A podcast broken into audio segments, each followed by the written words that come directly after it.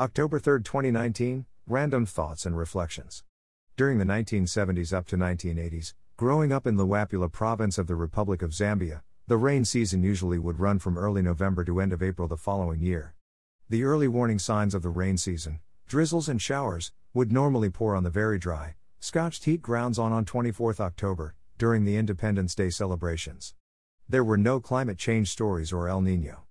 This week Luapula Province Minister, Honorable Nixon Chilangwa confirmed that it rained heavily in Mansa and Kawambwa districts.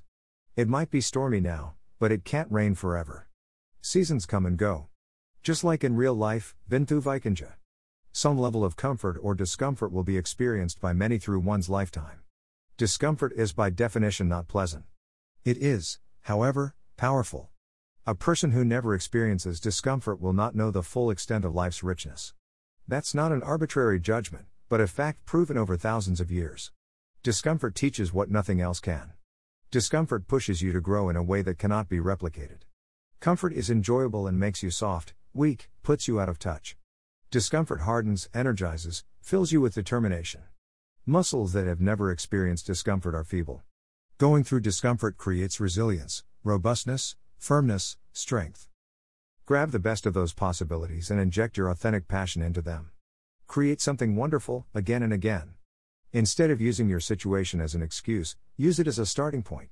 Connect with the unique beauty and immense value of who you are, and rise above any situation. Go ahead, take on a challenge that makes you uncomfortable. You'll get through it, and it will make you a whole lot better. Unfortunately, we can never truly know if we're making the right decision. What we do know is that wherever we are, that's where the light wants us to be. It's the best place for us to be now. And as long as we don't try to control the situation, then we won't end up in the place we shouldn't be. Yehuda Berg advised all of us. If you so choose, even the unexpected setbacks can bring new and positive possibilities. If you so choose, you can find value and fulfillment in every circumstance. Ralph Marston. Your situation does not define you. In fact, your situation does not really even limit you.